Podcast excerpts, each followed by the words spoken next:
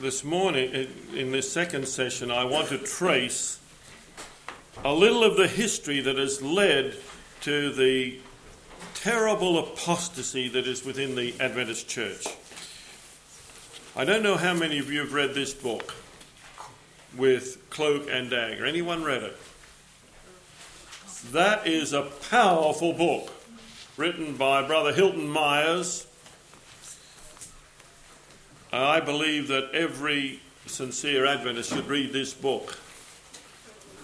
This not only shows how the apostasy happened, he shows who's responsible for the apostasy, and he shows why it is that um, we've allowed that apostasy to come in and what the actual apostasy is that has come into our church. I want to trace this situation, and the talk, this, this talk is Adventist, not evangelical. We are Seventh day Adventists, we're not evangelicals. Amen. But let's look at the history.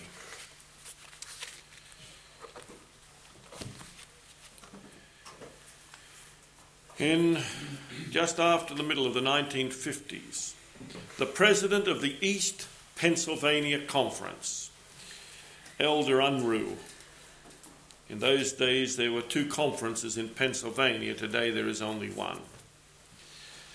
Elder Unruh listened to a broadcast by Dr. Barnhouse.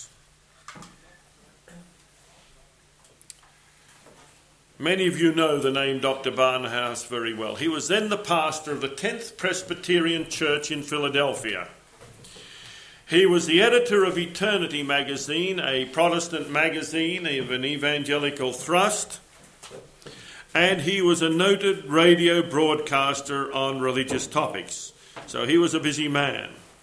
Donald Barnhouse was to become a central figure in the apostasy that has since taken place in the Adventist Church.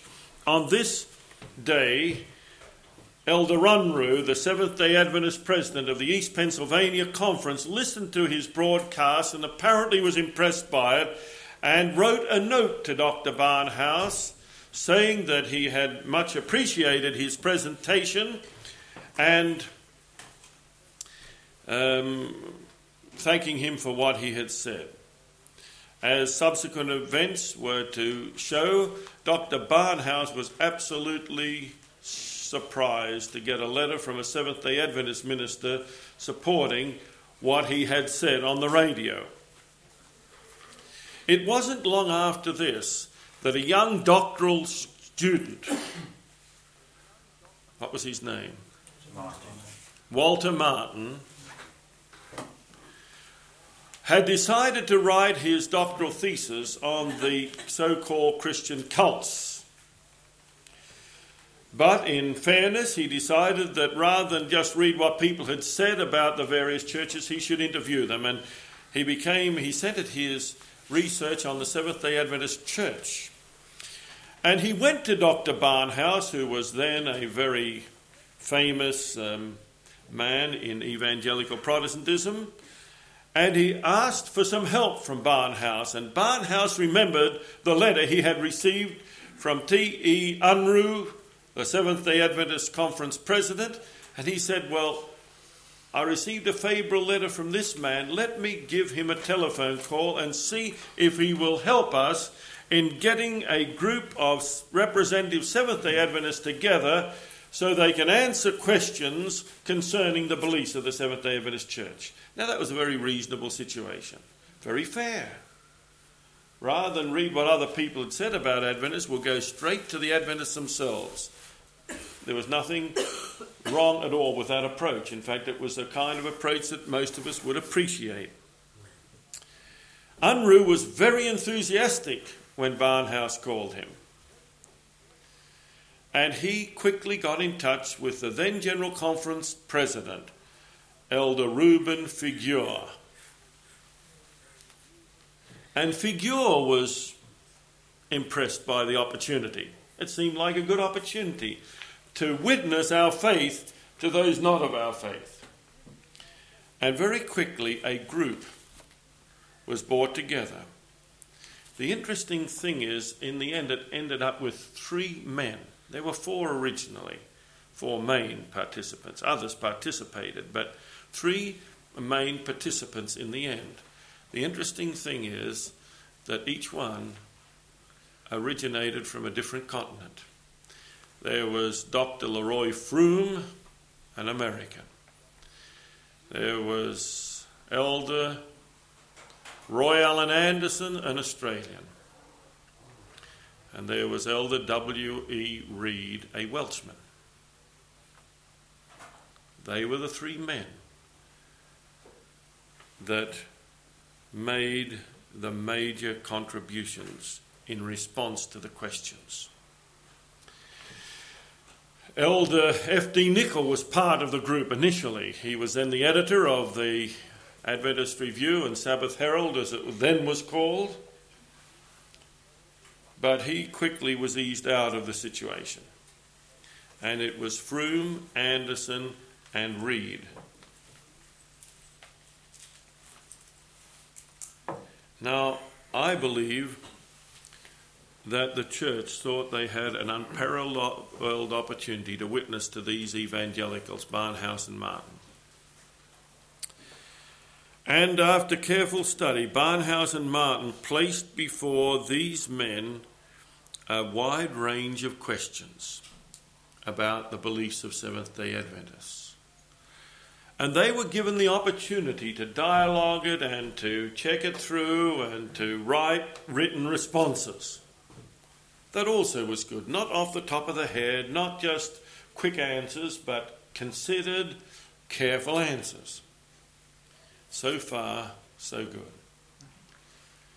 Oh, if only Adventism had truly been represented.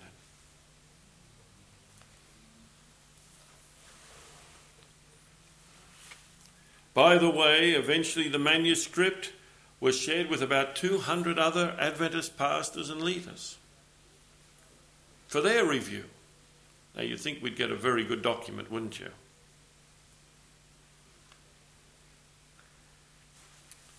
I remember meeting Russell at the university. We were studying at Sydney University at the time. We were this. We were about twenty-three, something like that at the time.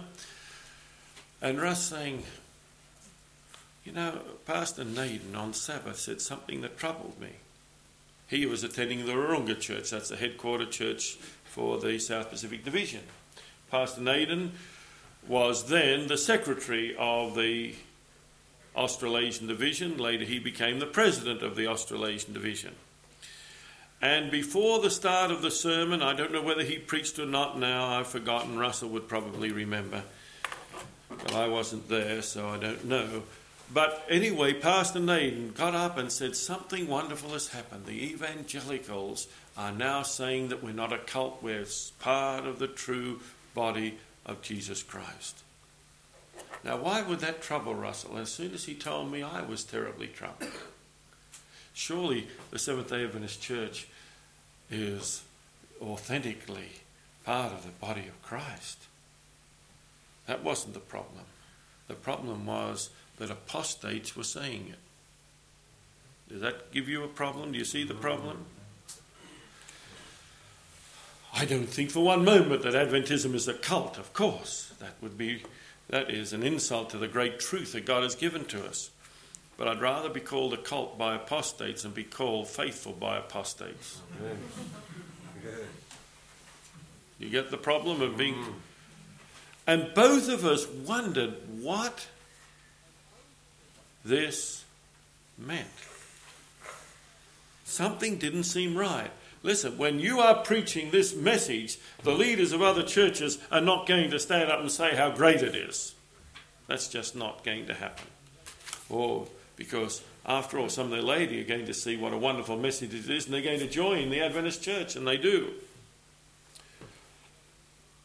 A little time after this, the book Questions on Doctrine, or the full title Seventh day Adventist Answer Questions on Doctrine, was published. It was published and it was made available at a very cheap price so that as many Seventh day Adventists as possible would get it. And hundreds of thousands of that book were distributed around the world. By this time, I certainly was 23, may have been even 24. And I enthusiastically got hold of the book at last. Here is a book with some good, authentic. I put no connection with this to what my brother had said had been made as a statement in the Wahroonga church. I knew no connection whatsoever at that time. And um, I got hold of my copy of the book and enthusiastically started reading it. But after I was reading for a while, I became concerned. Now I was only 23 or 24, and I felt that they had really not well represented Ellen White at all. I felt that there was a playing down of the prophetic utterances. And then I was alarmed when I read what it said about the atonement. Those two things particularly alarmed me. By the way, I didn't get so alarmed over the nature of Christ. That might surprise you.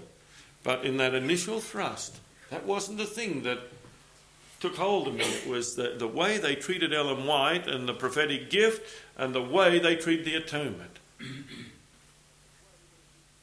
And I remember going to my minister, Pastor George Best, and I said, I've got some concerns about this book.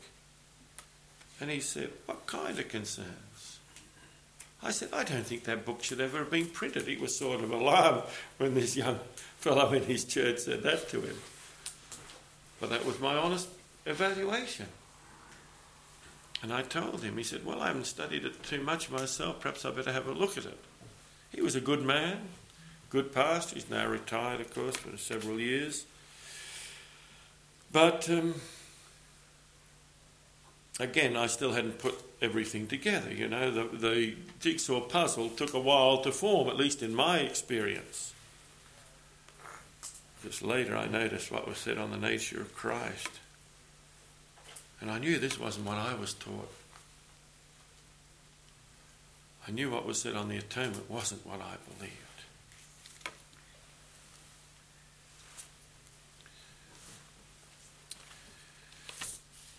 Eternity magazine. By the way, I'm, I'm, going to read some of the material in this book. This is the whet your appetite if you don't have the book. Not really, it's, it's important to what I have to say here. Um, the um, in Eternity September 15, 1956, it had um, th- uh, this to say. Yes, Eternity magazine. And this is what Dr. Barnhouse wrote. This is September 15, 1956. this is in this evangelical magazine of which Barnhouse was the editor. I should like to say that we are delighted to do justice to a much maligned group of sincere believers, and in our minds and hearts take them out of a group of utter heretics to acknowledge them as redeemed brethren and members of the body of Christ. He was talking about Seventh day Adventists. Sounds pretty good, doesn't it? We're no longer going to put them in the malign group. These are brethren that we embrace as part of the body of Christ. That's the kind of statement that no doubt Pastor Naden was referring to when he made this statement. Now, this is very interesting because in June of 1950, six, just over six years before, in the same magazine, this is what Dr. Barnhouse had to write. Someone had given him, by the way, a copy of Steps to Christ to read. And in Eternity magazine, he commented upon that book. How many of you have read Steps to Christ? The question is to many, how many times have you read it? Um, how many have found that a marvelous blessing?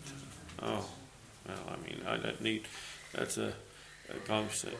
But this is what Dr. Barnhouse had written six years earlier about Steps to Christ. Under the heading How to Read Religious Books, He claimed that, the reading, that reading such a book with its half truths and satanic error was akin to a worm on a hook. The first bite is all worm, the second bite is all hook. That is the way the devil works. That's what he wrote about Steps to, to Christ. And then he referred to its author, Mrs. E.G. White, as the founder of a cult. Now, he'd written that in June of 1950. In August, uh, so rather September of 1956, he's taking us out of this malign group of since, uh, and says that we're sincere believers, acknowledging that we're redeemed brethren. That's the one saved, always saved, inference there, of course, and members of the body of Christ. What made the difference? What made the difference was the answer that our brethren gave to the questions to Barnhouse and Martin. Don't think that these apostate principles that were presented did not raise a storm in the Adventist church. that great warrior, Dr. B.G. Wilkinson, oh, I wish I'd known him. But he was dead before I reached the United States. He was one of my predecessors as president of Columbia Union College. Or I could go into the college library and see the painting of B.G. Wilkinson. I would have loved to have known it. You know, if you can get hold of any of his books, they're worth reading. And I noticed there's three of his books here. There's the Authorized Bible Vindicated. If it's not on the table, I've got one or two copies there. That's a defense of the King James Bible from the terrible attack upon this Bible. And I want to tell you, Dr. Wilkinson is a historian. Now, some people claim that he saw a Jesuit behind every bush. Whether that was true or not, I do not know. But one thing is certain that, that, that I wish there were more people that are a little alert to the Catholic influence that has flooded into our church. Um, his book, Truth Triumphant, is the classic in the field, showing the history of how God preserved this faith. I tell you, if you want to get your heart stirred, read that book. It is a parallel to great controversy. Uh, it is, and um, it, it shows how people had to be persecuted. When you go and hear of what happened to the faithful in India under the Inquisitions, it's frightening. I mean, in fact, it's almost impossible to read without breaking down into tears of what they did to these faithful Sabbath keepers. I know a lady, by the way, who uh, got hold of an old copy of that book, Truth Triumphant, and she thought there was no other copy around. And she copied the whole book out by hand in order to preserve it before she let the person have it back who loaned it her. That's Well, it's, of course, it's only in recent times it's been reprinted. Exactly. You see, that's the, these classics. Thank the Lord for um, these of autumn that are reprinting some of these old classics that we didn't even know existed in some cases. There's a, And- there's a terrible account in there of how when the, the Welsh church refused to uh, accept Augustine, Hmm. the army of Kent came round and slaughtered 1,200 of the students at Bangor University.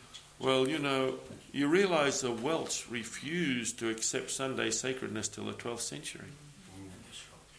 The Scottish did the same thing. England collapsed in the 7th century.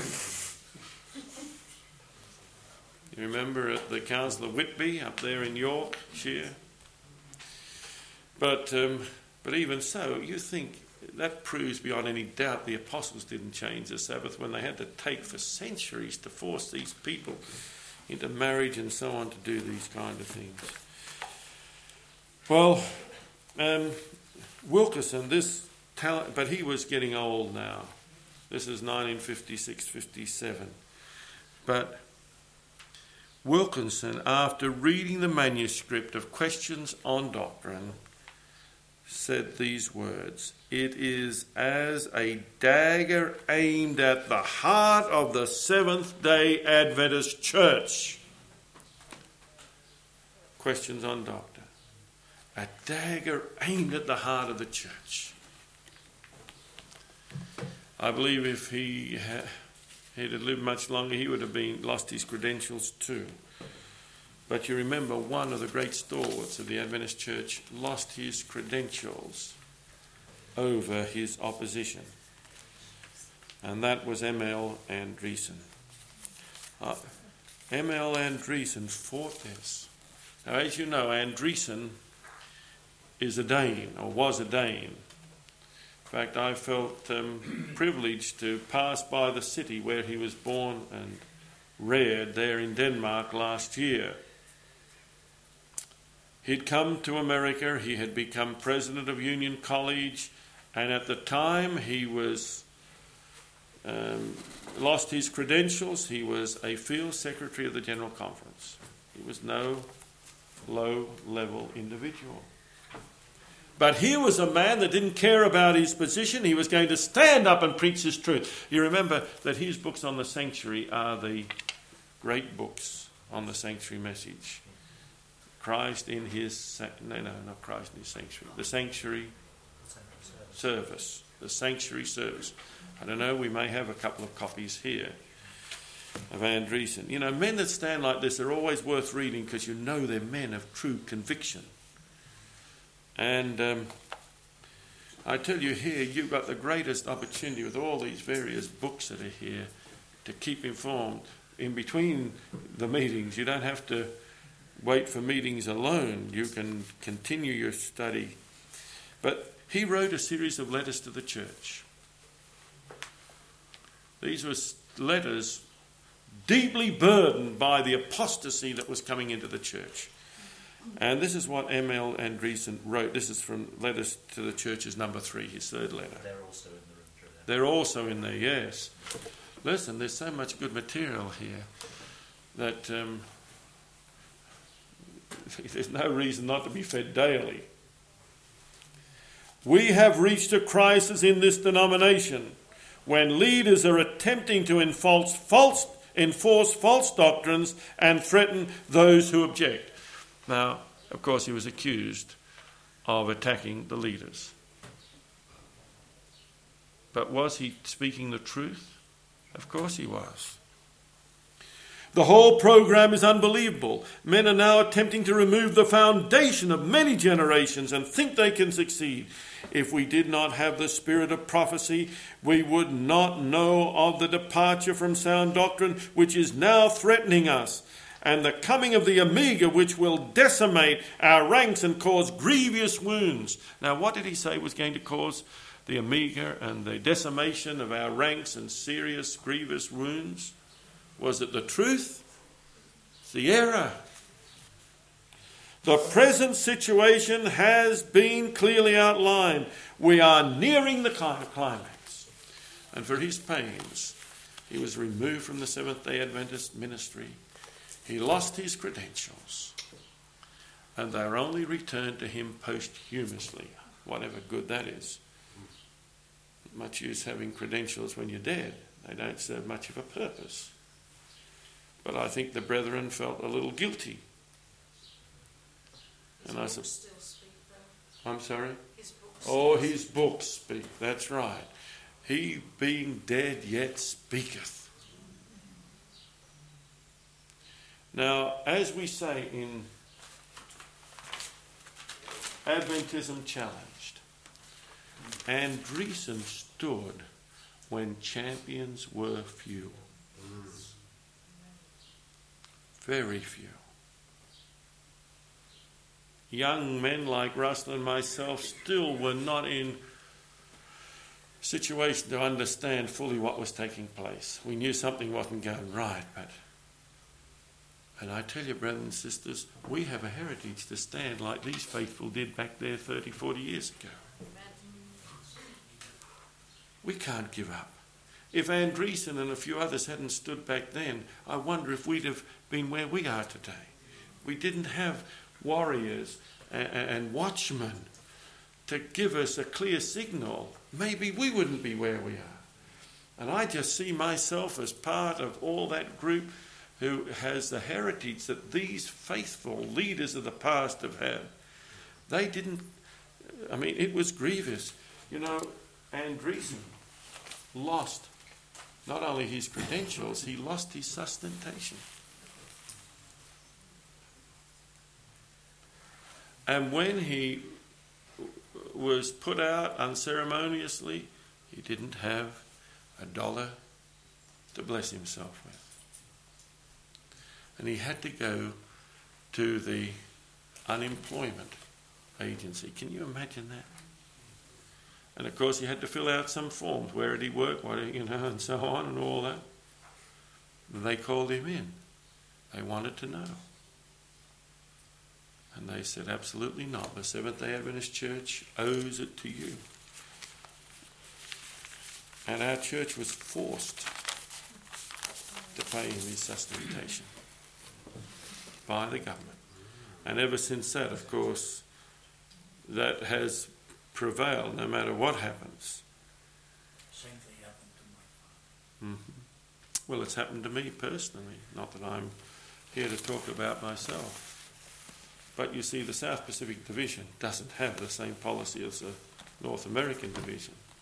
And I got a nice note to tell me that my 30 years of denominational service did not provide me with any sustentation, seeing that I had left the ministry before retiring age.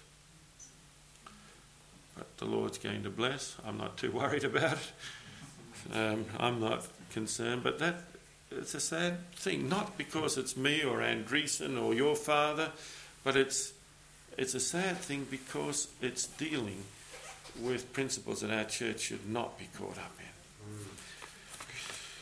in. Um,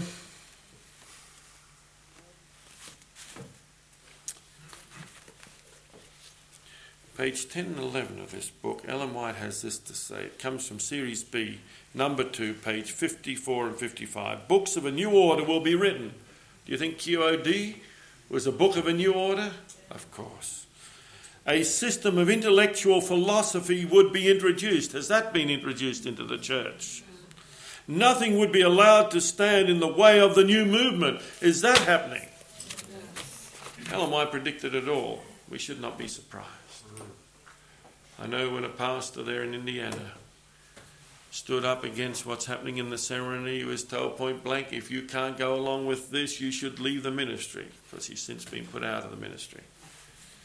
And this is not a young pastor either, a man of 47 years of age.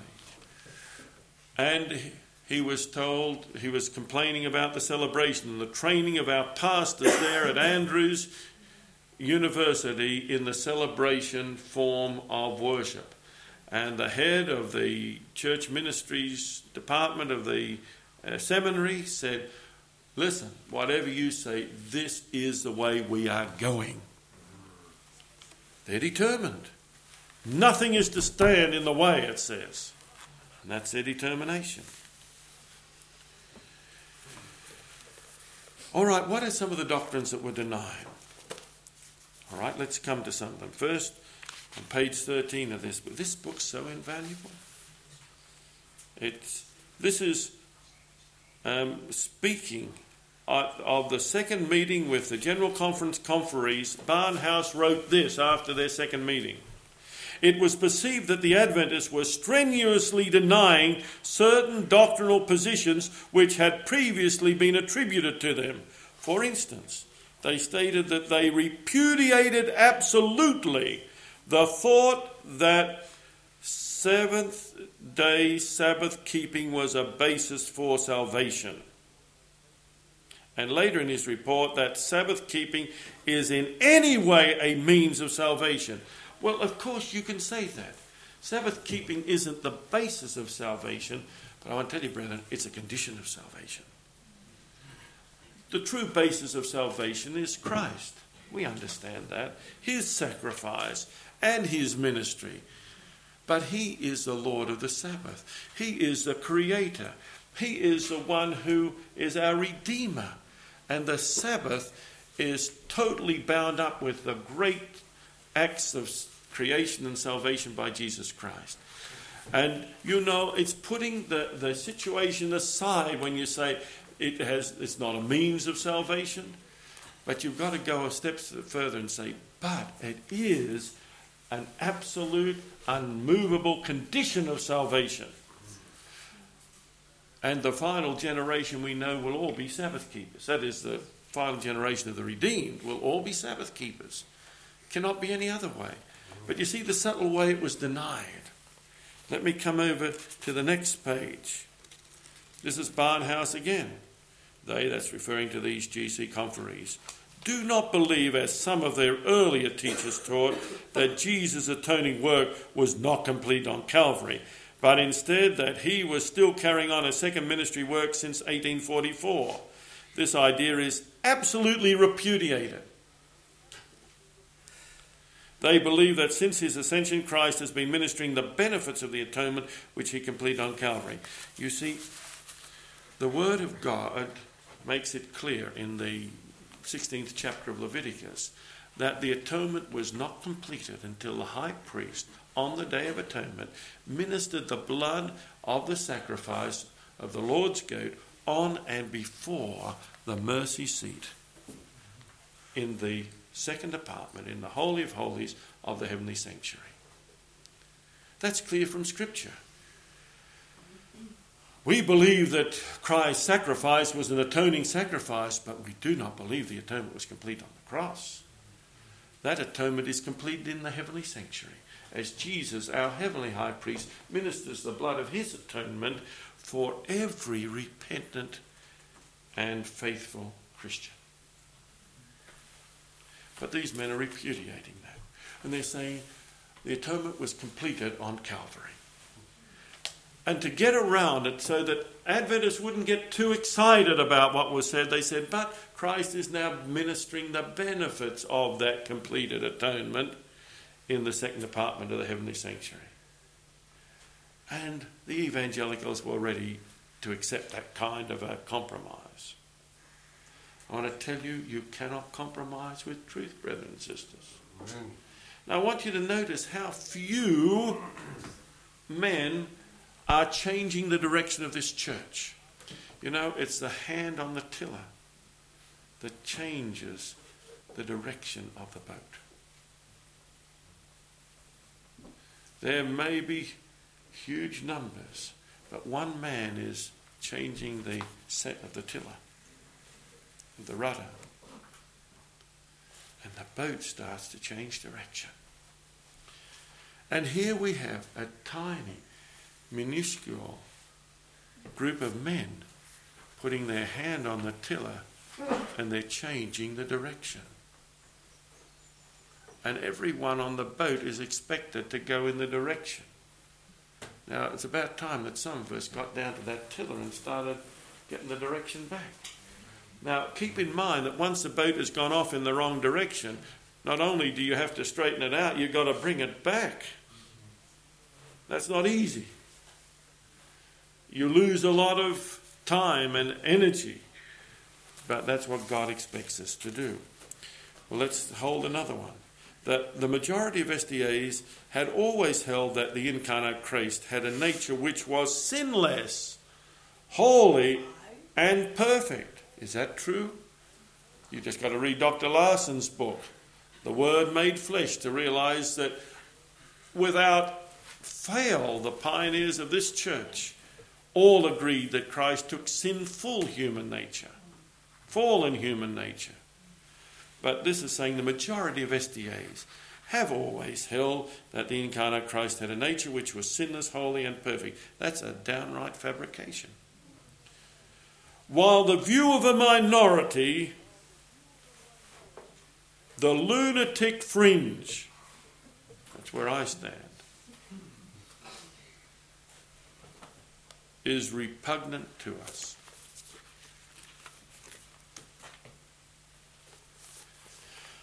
We have nothing to fear for the future except we forget the way the Lord has led. I want to tell you, we better know and his teachings in our past history. Listen, what this is reminding us is, is how some led us away from the truth. But by the grace of God, the men and women here are not interested in a partial Adventism. We're interested in the great truth that God has given to us. Life Sketches, page 63, tells us that the atonement is completed in the most holy place of the heavenly sanctuary. Many statements, but that's one reference for you to look up life sketches.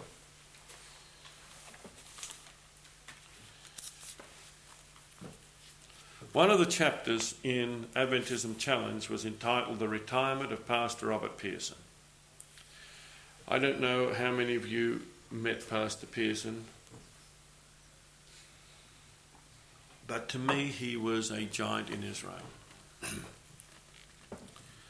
a man who really was an Adventist. I got to know him very well. I counted him as a personal friend. When I went to Columbia Union College, of course, it's located just one mile from where the General Conference was then located in Takoma Park. And I had the privilege of sitting on some committees with him and seeing the earnest approaches.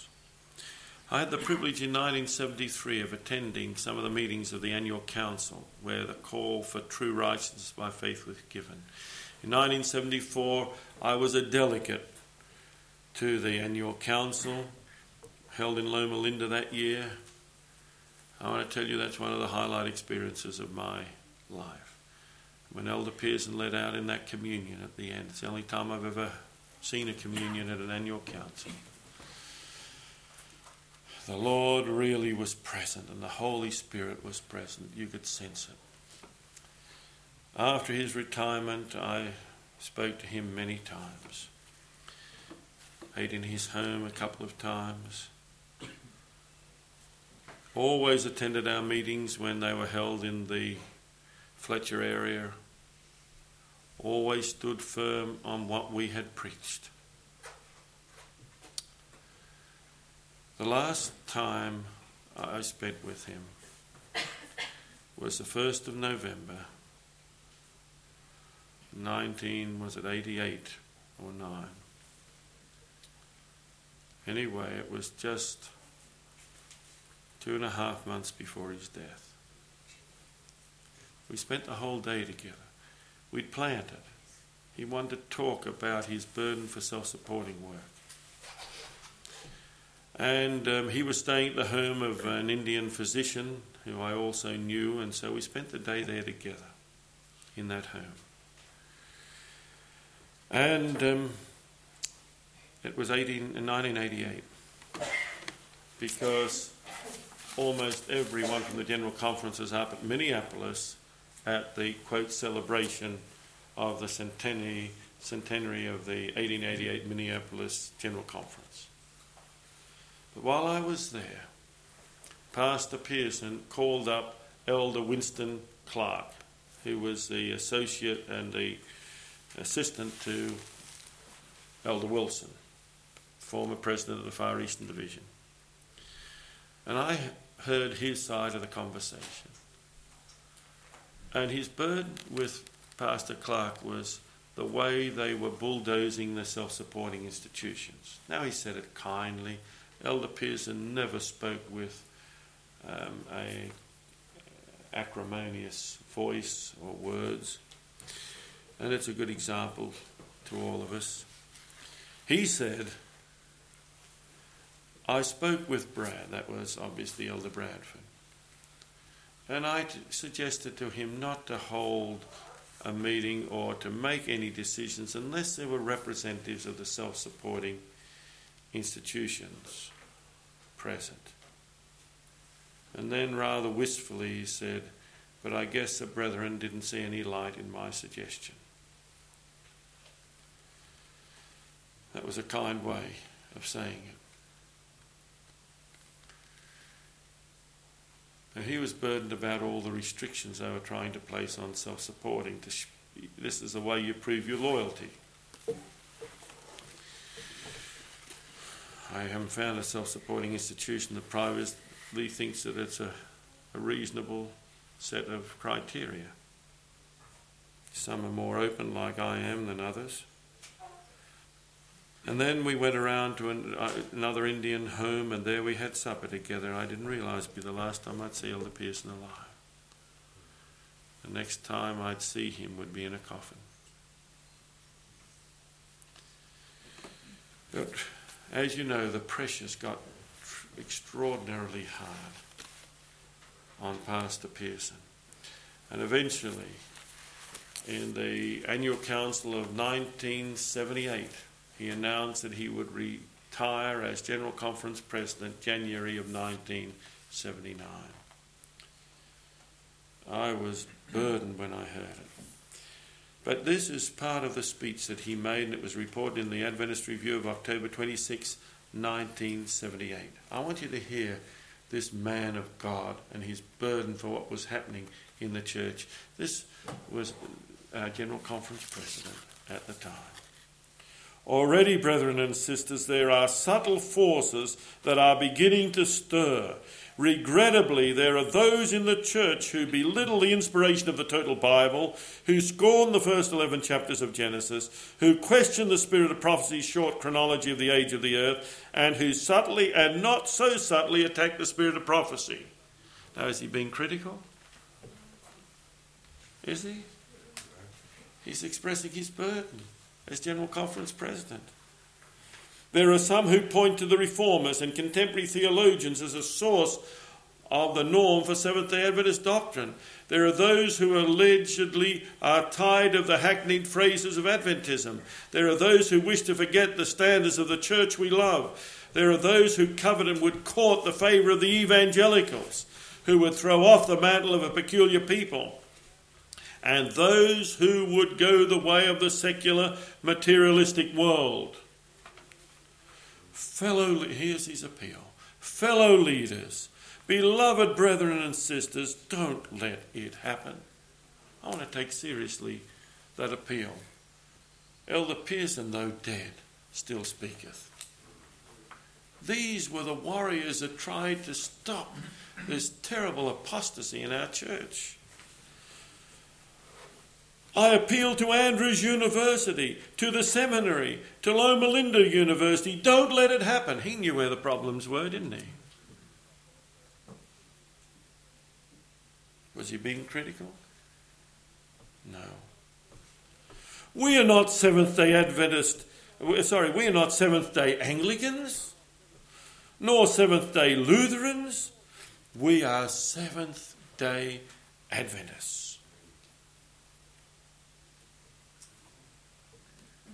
Oh, when I read that at the time, my heart just beat.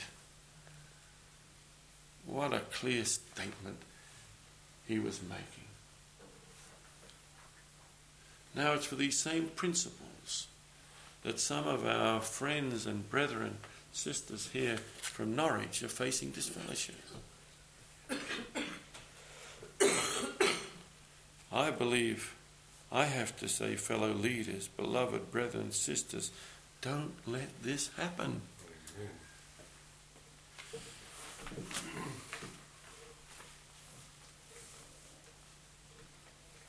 He said, This is God's last church with God's last message. And then he gives a little rationale. In the fourth generation, there is much machinery. The number of administrators increases, while the number of workers at the grassroots level becomes proportionately less.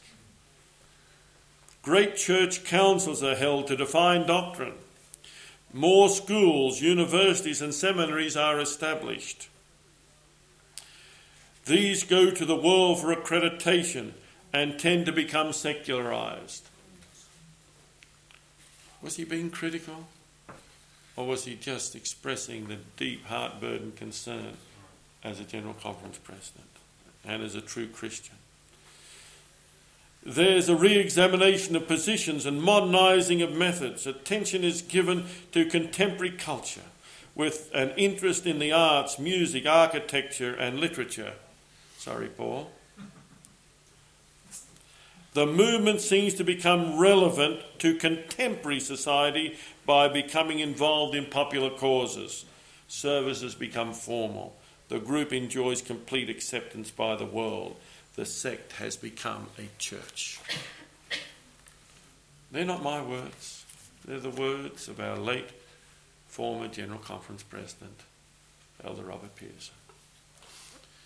You see why this, these books are so, they enshrine, it helps us to understand, brothers and sisters. And Russell and I, probably more than anyone, um, have been close to the history of this thing. And um, we've written those books so that people need not be deceived. They might understand why the confusion. There are people here that have been Adventists for five or less years. You haven't been through this. You come into it somewhere in the middle of it. And it's hard to know why we are where we are and what's happened and what's taken place. And that's what I'm trying to share here. So that when we take up the issue of the Norwich situation, all of us will at least have a little background, what we're dealing with. The ecumenical development in our church is dramatic. So many of our men are in the ministerial fraternal. You know what the ministerial fraternal is? That's in a town or village or city or region where the ministers of every faith meet regularly in what is called the ministerial fraternal. They drink tea, eat biscuits, and fellowship, and so on, or whatever they do.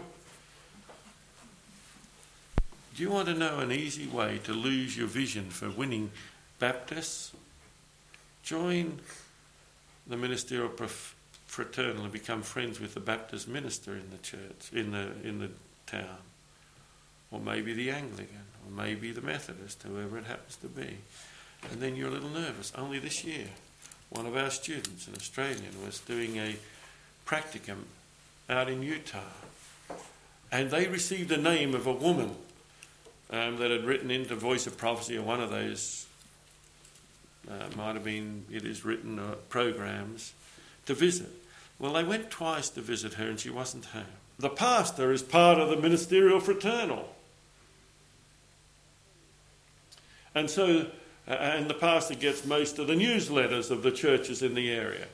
And he got the Baptist newsletter and he noticed that this woman had just been baptized into the Baptist church and was being welcomed, you know, as a new member of the church in the, in the paper. So he went to Robert and he said, Listen, I don't think it's appropriate for me to go and visit this woman.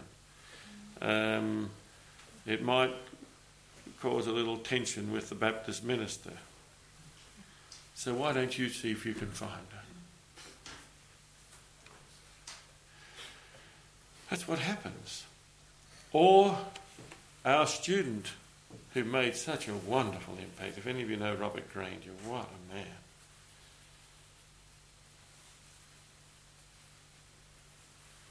I had the privilege, by the way, of teaching his father, who's a minister in Australia, but not in the same direction But when he was at Avondale, a lovely man, but he doesn't understand what his son understands. It's an interesting situation.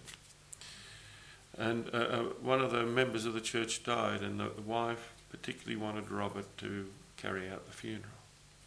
But of course, he wanted to keep with the pastor, and that. And the pastor said, "Yes, that's good." But he said, um, "Oh, he said it will be. It's important. I'm going to invite one of the pastors of one of the other churches to give the benediction." Uh, here we like to, um, in these kind of things, share a little bit. Well, Robert gave, uh, so he told me the kind of sermon that we should give on the state of the dead, on the sleeping in the grave, waiting the great return of Jesus, and so on. That's how we preach a funeral sermon because it's the truth, it's the Word of God. At the end, the Episcopal minister as you know, that's only the American parallel of the Anglican minister. Happened to be a woman, by the way. Stood up, and Robert said she prayed everything contrary to what he had preached. He said, I'm convinced she sat there, took notes on what I said, and made sure that in her benedictory prayer, she had him in heaven. She, everything. Now, can you imagine that? That's what happens with these fraternal. I'm, I'm telling you something of recent history, in the last two or three months, these things happen. Listen, we cannot. We're there to, to um, evangelize the ministers, we're to work for them, but there's another thing coming and banding together with them. Our ministers have no place in those fraternities. These fraternals must not be there. And Adventists are becoming quite the ringleaders in the Easter sunrise services. In fact, would you believe it, on Paul Harvey News? How many of you know what I mean by Paul Harvey News? Paul Harvey is probably the most respected news broadcaster in America. And he has his own inimitable, he's now well in his 70s, um, style of presenting news. And it's syndicated all over America. And, um, and he's very favourable to Seventh day Adventists. Every now and again, he'll, on his news broadcast, he'll mention something about Seventh day Adventists or on our health program or that. Now, I understand his wife was or is a Seventh day Adventist. But Paul Harvey, this day, he was commenting on the fact that the Seventh day Adventist pastor of the church in Phoenix, Arizona, had led the sunrise service there in that city. That was, that was broadcast all over the United States of America. Listen, we don't believe in those pagan sunrise services, do we? Oh. I hope we don't. Come right out of Babylonian paganism. That's where they come from. Exchange of pulpits. Sounds good. The Baptist minister said, um, Why did you come and preach one Sunday night for me? Oh, I'd be delighted to. He looks at you, waiting for your response. Oh, uh, well, maybe we can arrange for you to preach in my church one Sabbath morning. Oh, that's happening. Now, there are many faithful ministers that would not be invited to that I want you to know there's no place for those that do not believe and love and this present, present truth to preach in a Seventh day Adventist pulpit. And that's not being negative, it's saying that pulpit is dedicated to the preaching of the end time message. Do we agree with that? Amen. I hope so. And then there are those non distinctive sermons.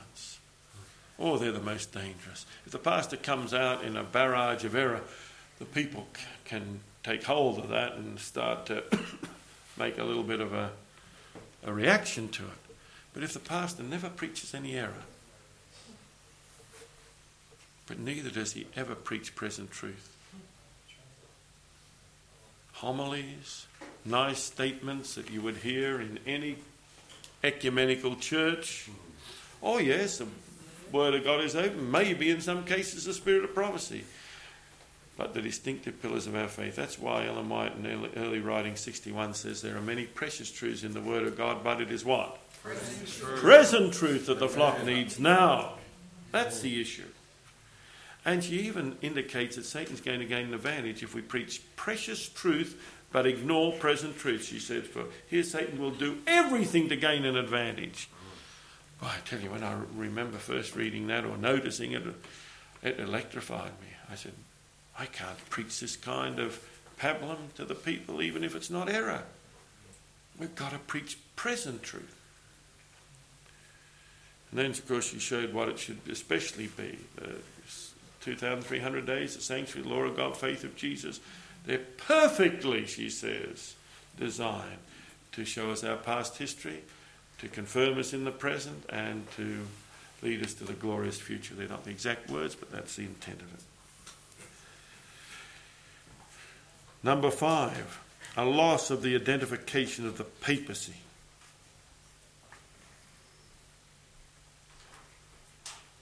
Remember the court record statement, one of our leaders, that our identification of the Roman Catholic Church um, as, uh, as the um, Antichrist and so on, we had consigned to what? The religious trash heap. Well, I haven't done that. I don't know about you. You can't change God's word. I was surprised when I read um, Bacchiocchi's book, uh, about the hope of the second coming of Christ. Mm-hmm. That When it came to the man of sin, he, uh, he didn't know who it was. Yeah. Well, if you don't know who it is, you don't know who the man of righteousness is. He was being kind to his old mentors that were into And then number six. Over the last few general conferences, we have invited leaders of other churches to come to give their greetings and to be official observers at our general conference session. As you know, this last general conference session there in Indianapolis was no exception. And we had the patriarch of the Bulgarian Orthodox Church, you know, rather some very interesting groups and various ones. But I think the one that most shocked us was Thomas Murphy.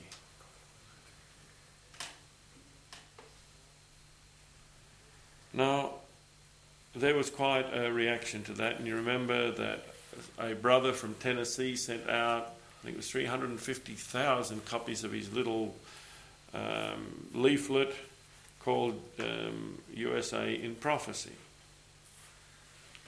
all over. And that hit the headlines of the newspaper, the Indianapolis Star, on both Friday and on Sabbath.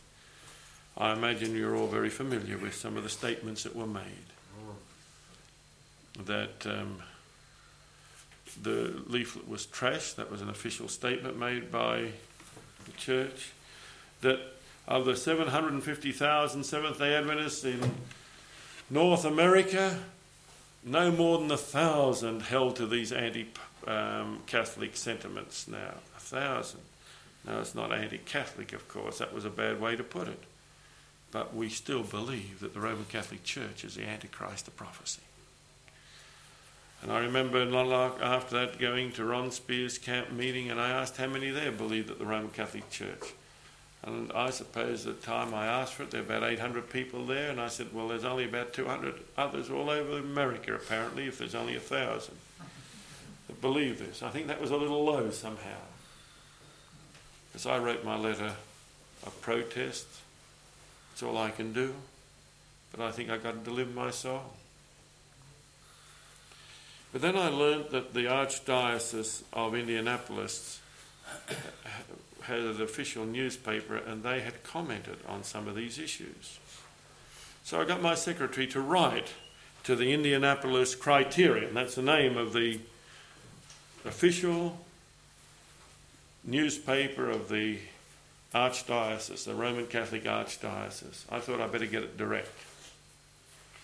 And they graciously sent me a photostat of the article anti Catholic tract distributed in Indianapolis. Now, this is not written by the secular press, this is written by the editor. John Fink is the editor of the Indianapolis Archdiocese, Roman Catholic Archdiocese newspaper, the Criterion. I want to read it to you. An anti Catholic pamphlet called United States in Prophecy was mailed to some Indianapolis households while the International Seventh day Adventist Conference was being held in the Hoosier Dome in Indianapolis, July 6 to 14. However, the main body of the Adventists distanced itself from the booklet, an official spokesman calling it trash. They took hold of that pretty quickly, didn't they?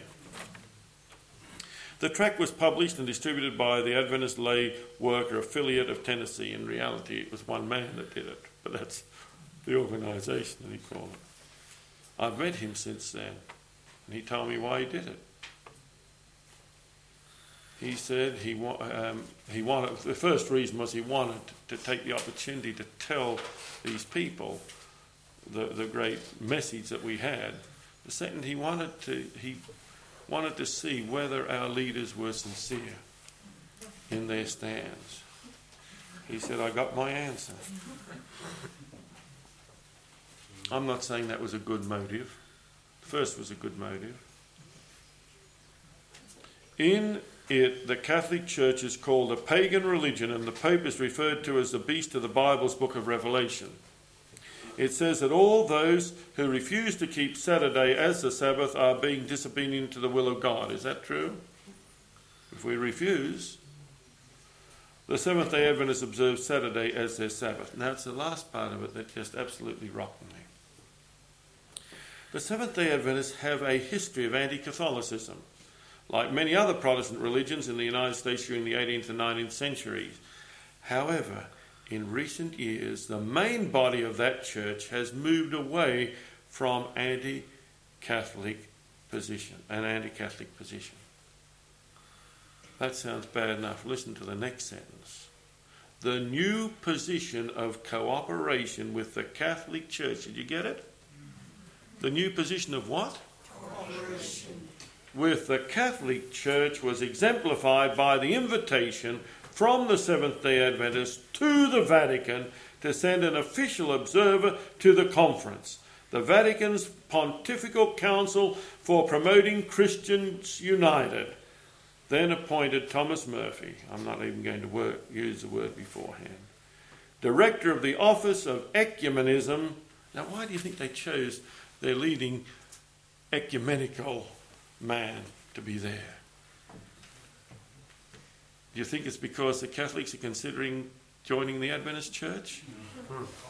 You think that's in their mind? What do you think's in their mind? To bring us into their fold. Oh dear, oh dear. To be the observer. Murphy was then invited to and did speak to the conference on behalf of the Catholic Church. That's there right up. You know, I like to try and get down to the, the original sources. It tells you something. But can you imagine that someone, and you can have your ideas of who it could have been. I don't know for sure who it was. But someone apparently actually contacted the Vatican and asked them to appoint an official observer from the Roman Catholic Church that would be able to give greetings. Of course, as you know, he prayed a liturgical prayer from the Roman Catholic liturgy for the success of the conference. That was nice, wasn't it? Isn't that amazing? Now, I've got to tell you something. Whoever he or they were who made that decision, I believe that they should be removed from the Adventist ministry. And I believe that such a person's membership should be totally in question, not just his ordination. How can we do such a thing? Now, I agree that possibly they might send incognito observers. That's a different matter. We can't control that. We do have our sessions open. We're not going to ask everyone to prove they're Seventh day Adventists when they come into the session. But that's a whole different thing by being invited to be an official and you walk there in all your regalia up the front and official observers. Oh, brethren, talk about the sighing, crying ones that Ellen White talks about there in the fifth volume of the Testimonies, in the chapter on the seal of God. If we're not sighing and crying over these abominations that be done in the church. While I was back in Australia, a lady gave me a copy of the Appeal for Mission brochure. And she said, What do you think you see in this? I saw nothing that I knew would alarm me. But then I didn't know what I was supposed to look for. And then she pointed me to the fact that ADRA was an affiliate of the ACFOA, the Australian Council for Overseas Aid. That sounds pretty innocuous, doesn't it? that ADRA in Australia was associated with the Australian Council for Overseas Aid. I still didn't see anything to alarm me, But I knew that there was something there to concern me, the way the woman praised it. And so then she gave me another sheet of paper. Now, it was really more than one sheet, it was an article.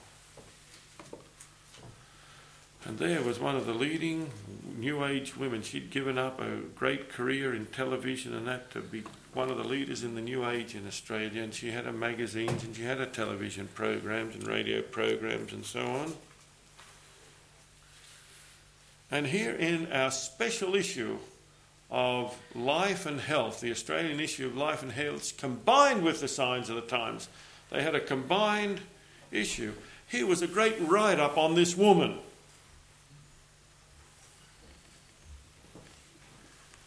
And then it became obvious that the Australian Council for Overseas AIDS was the great organisation of the New Age.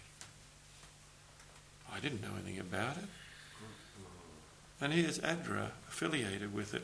And here we are talking about this wonderful woman that gave up her television career to help people in her talkback programs on radio and answering questions. And, and then our own magazines listed the stations around Australia where you could actually hear this woman. I tell you, my heart thinks you think that you could not be battered anymore. You think you'd be steeled against these things, but they keep coming at us. And we've got to expect it, brothers and sisters. Ellen White says apostasy shall increase until the close of probation. What is ADRA? ADRA is the Adventist um, Relief, Development and Relief Association. That took the place of SAWS, which was the. Um, this is our great organisation worldwide to get all the aid out to the world. Is that where our in-gathering funds go?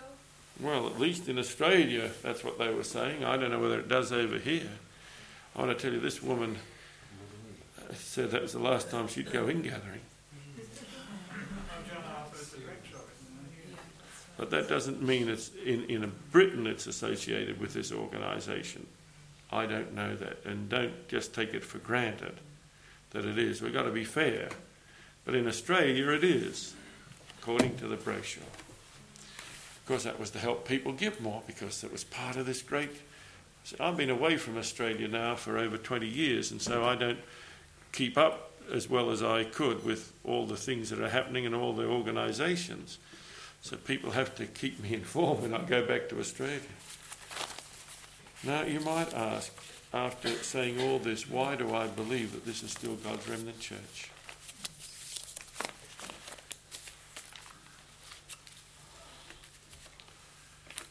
If I think it's got so bad, and I do, why do I still believe it's God's remnant church? Well, firstly, I look at the parallels of history. When Israel and Judah were deep in apostasy, God still called them his people. When Elijah claimed he was the only one, God said, No, 7,000 that are not bowed knee to Baal. Well, I know there's a lot more than 7,000 that haven't bowed the knee to Baal in the Seventh day Adventist Yeah. Church. We can do a lot better than 7,000. I don't know what the figure is, only God knows it, but it's certainly, I'm convinced, way beyond 7,000. Brothers and sisters, this church is the only depository of God's truth. Where, where else do you find it? You might say, but no one's preaching it. Oh, yes, they are. Not many. But if you were to go to any other church, there is no truth.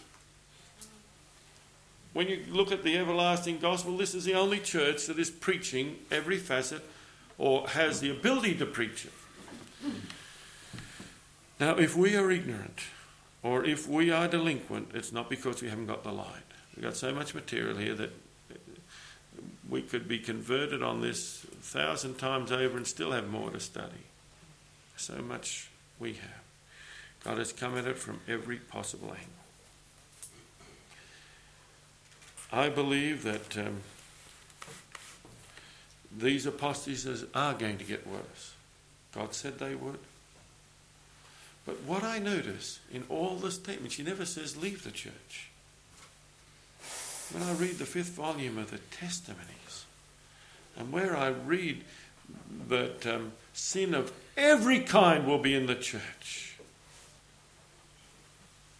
she doesn't say that's the time to leave. Now, the indications are that we will, that many will be cast out. I believe that we have myriads of hirelings in our church false shepherds, false pastors, false prophets, whatever you want to call them.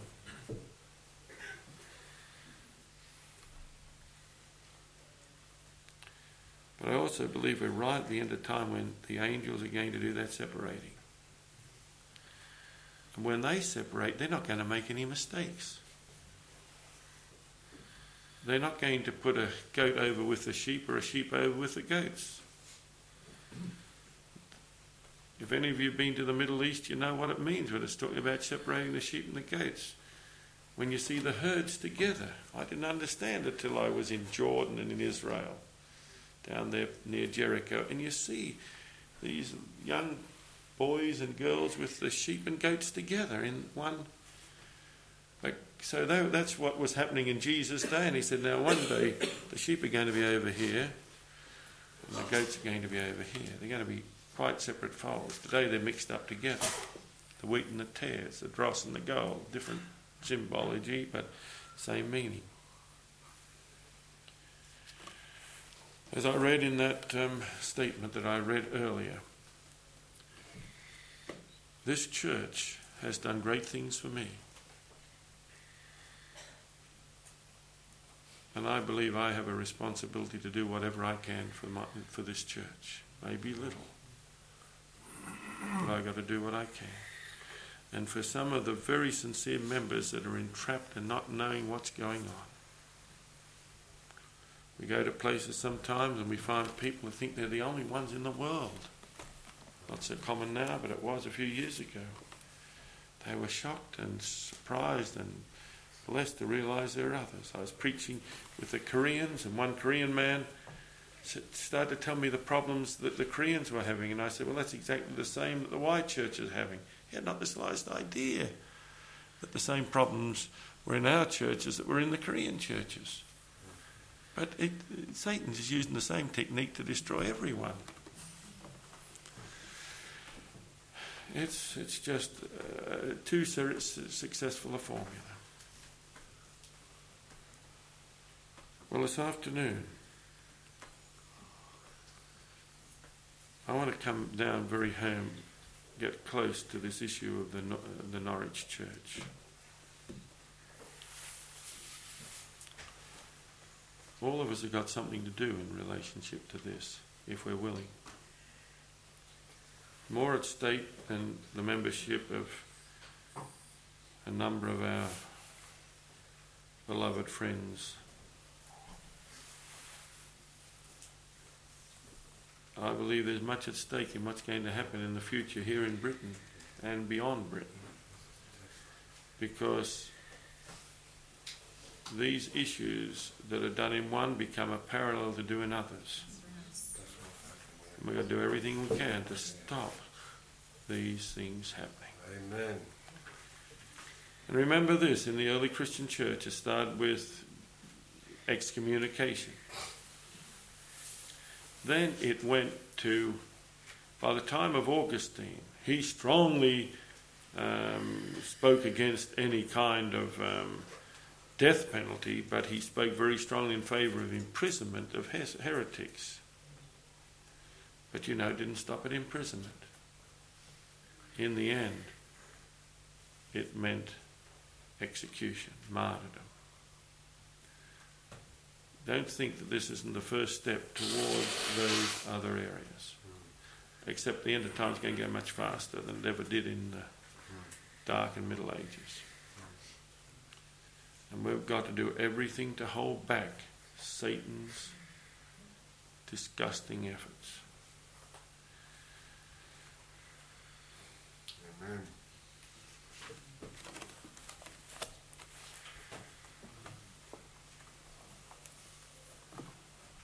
Just want to finish on this note. I mentioned this yesterday. Baptism, Eucharist, and ministry.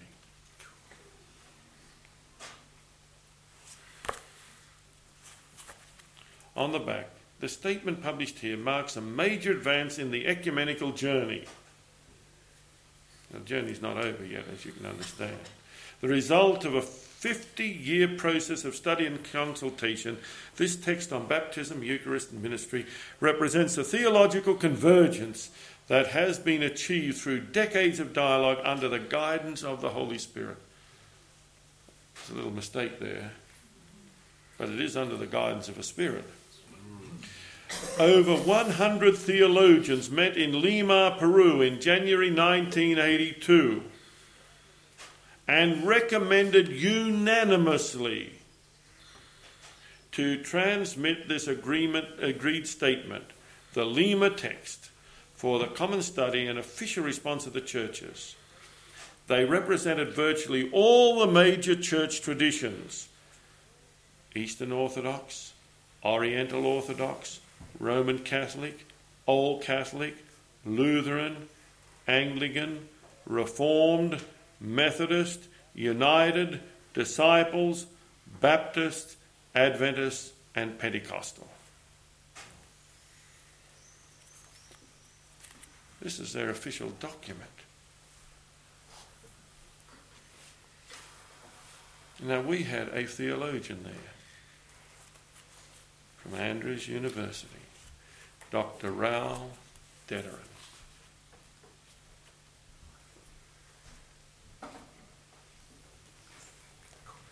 I have not spoken to him on this, but Dr. Minier has.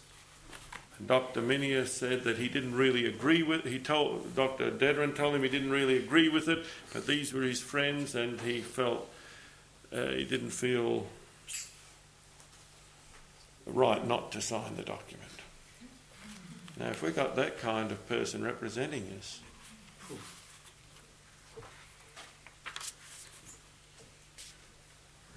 By the way, this was the man that called up the Indiana conference and complained that I was going to preach in Indiana. Do you want a word or two of what this document says? I'll mark one or two spots here somewhere.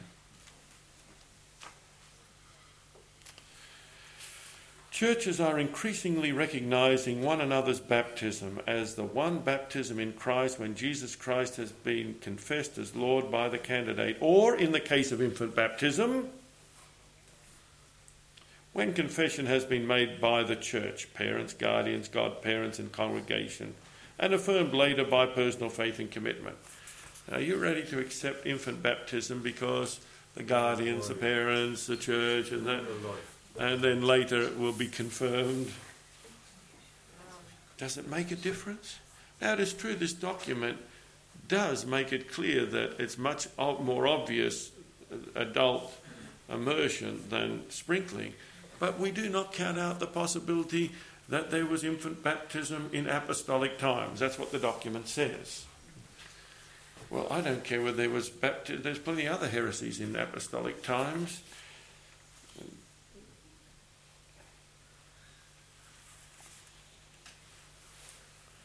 The Eucharist.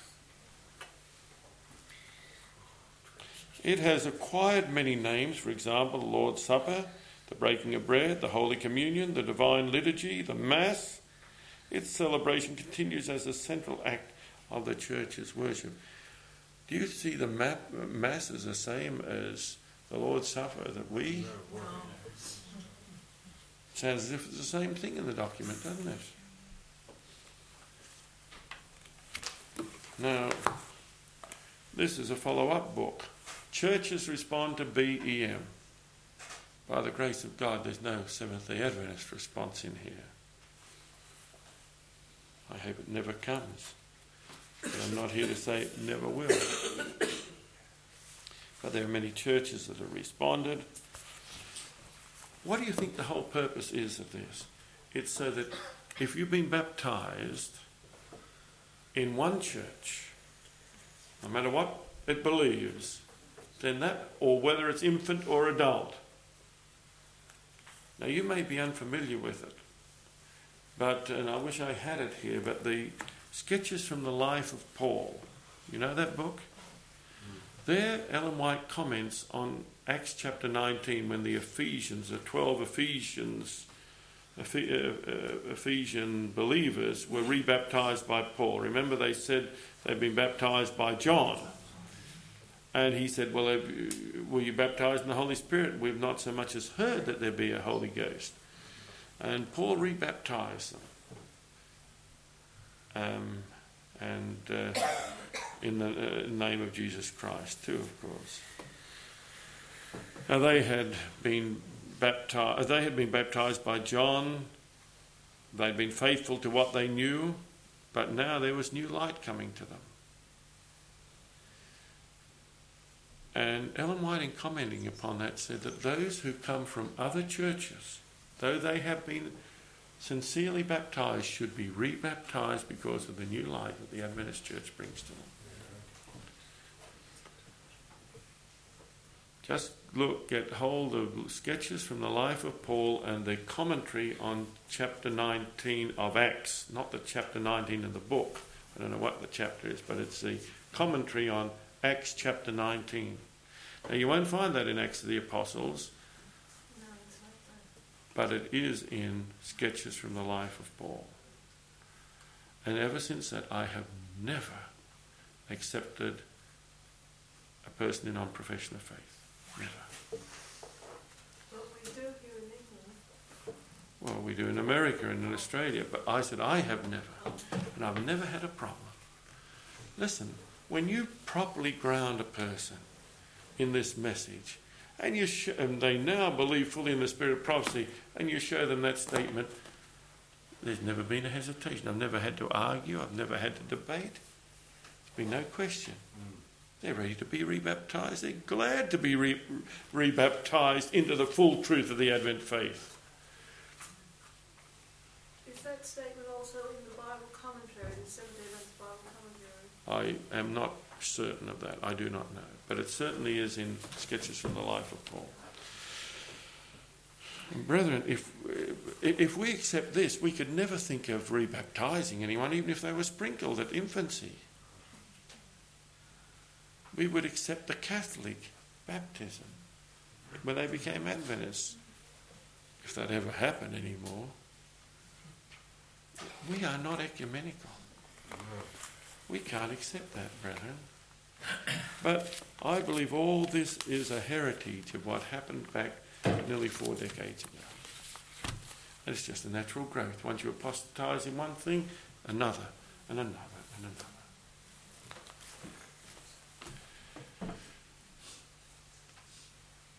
I want us to pray for God's church that somehow the eyes of the faithful, both ministers, leaders, and laity, will be open.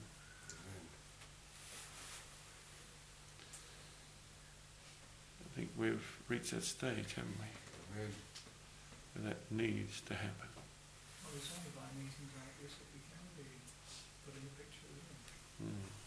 We, we don't know, do we? Well, I tell you, one of the advantages of travelling all over the world is people add to your, in, you know, it's lay people like you that give me materials to, that that share.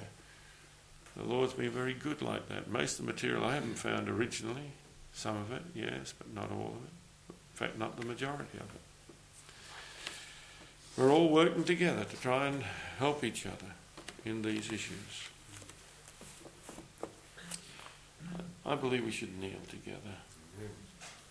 And Mick, would you pray for us that, and pray for our church, pray for each one, that we will rise above these terrible heresies.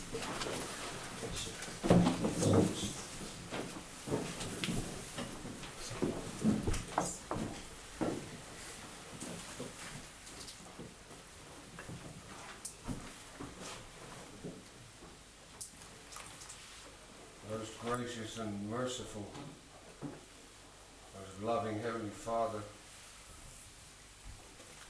our wonderful and all powerful Jehovah God.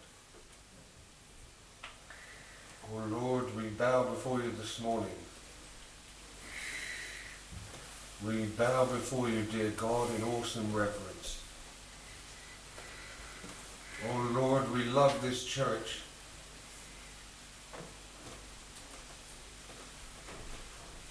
Gracious God, we love our blessed Saviour who died for us. Mm-hmm. We love this Advent message, O oh Lord. Mm-hmm. Our hearts have been lifted by these wonderful messages. But oh dear God, we are so burdened because we love our sweet brothers and sisters. Oh Lord, who are going through a fearful time.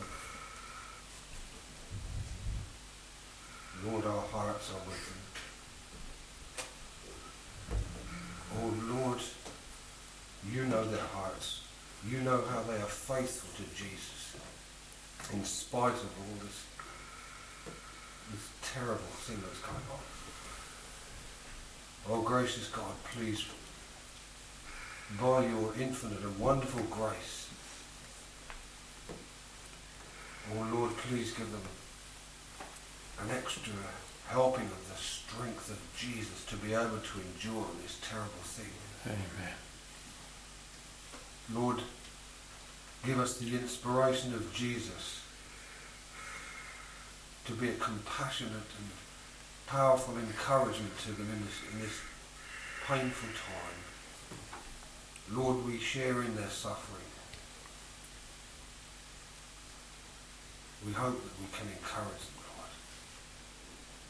Lord. Last but not least, our gracious God, we pray for those who in this terrible blow, Lord, they're deceived into thinking that what they're doing is right. Lord, we can but pray for them. Some of them do not realise what they're doing. And even those who do, Lord, is so deceived. Help them, Lord. Save them from their own folly. But Lord, as you have shown us, you've convicted us that in all this, it is Christ who suffers the most. It breaks the heart of Jesus. And because we love Christ, that upsets us too. Oh, please hear our prayers, O gracious God. Lord, this is your church and it is wonderful you've saved us from the world we pray now as we close that we may move on in strength and the unity and the wonderful loving power of the risen Jesus. And that no matter what despicable things the devil uses, we know, Lord, that he cannot prevent Jesus from, from finishing what he knows he's going to finish. Oh Lord, please come and take us home. Bring this world to an end, Lord that we can be taken away from this terrible assessment. Thank you, Lord. You are truly wonderful. Thank God for Jesus Christ. This is my prayer this morning. Amen. Amen.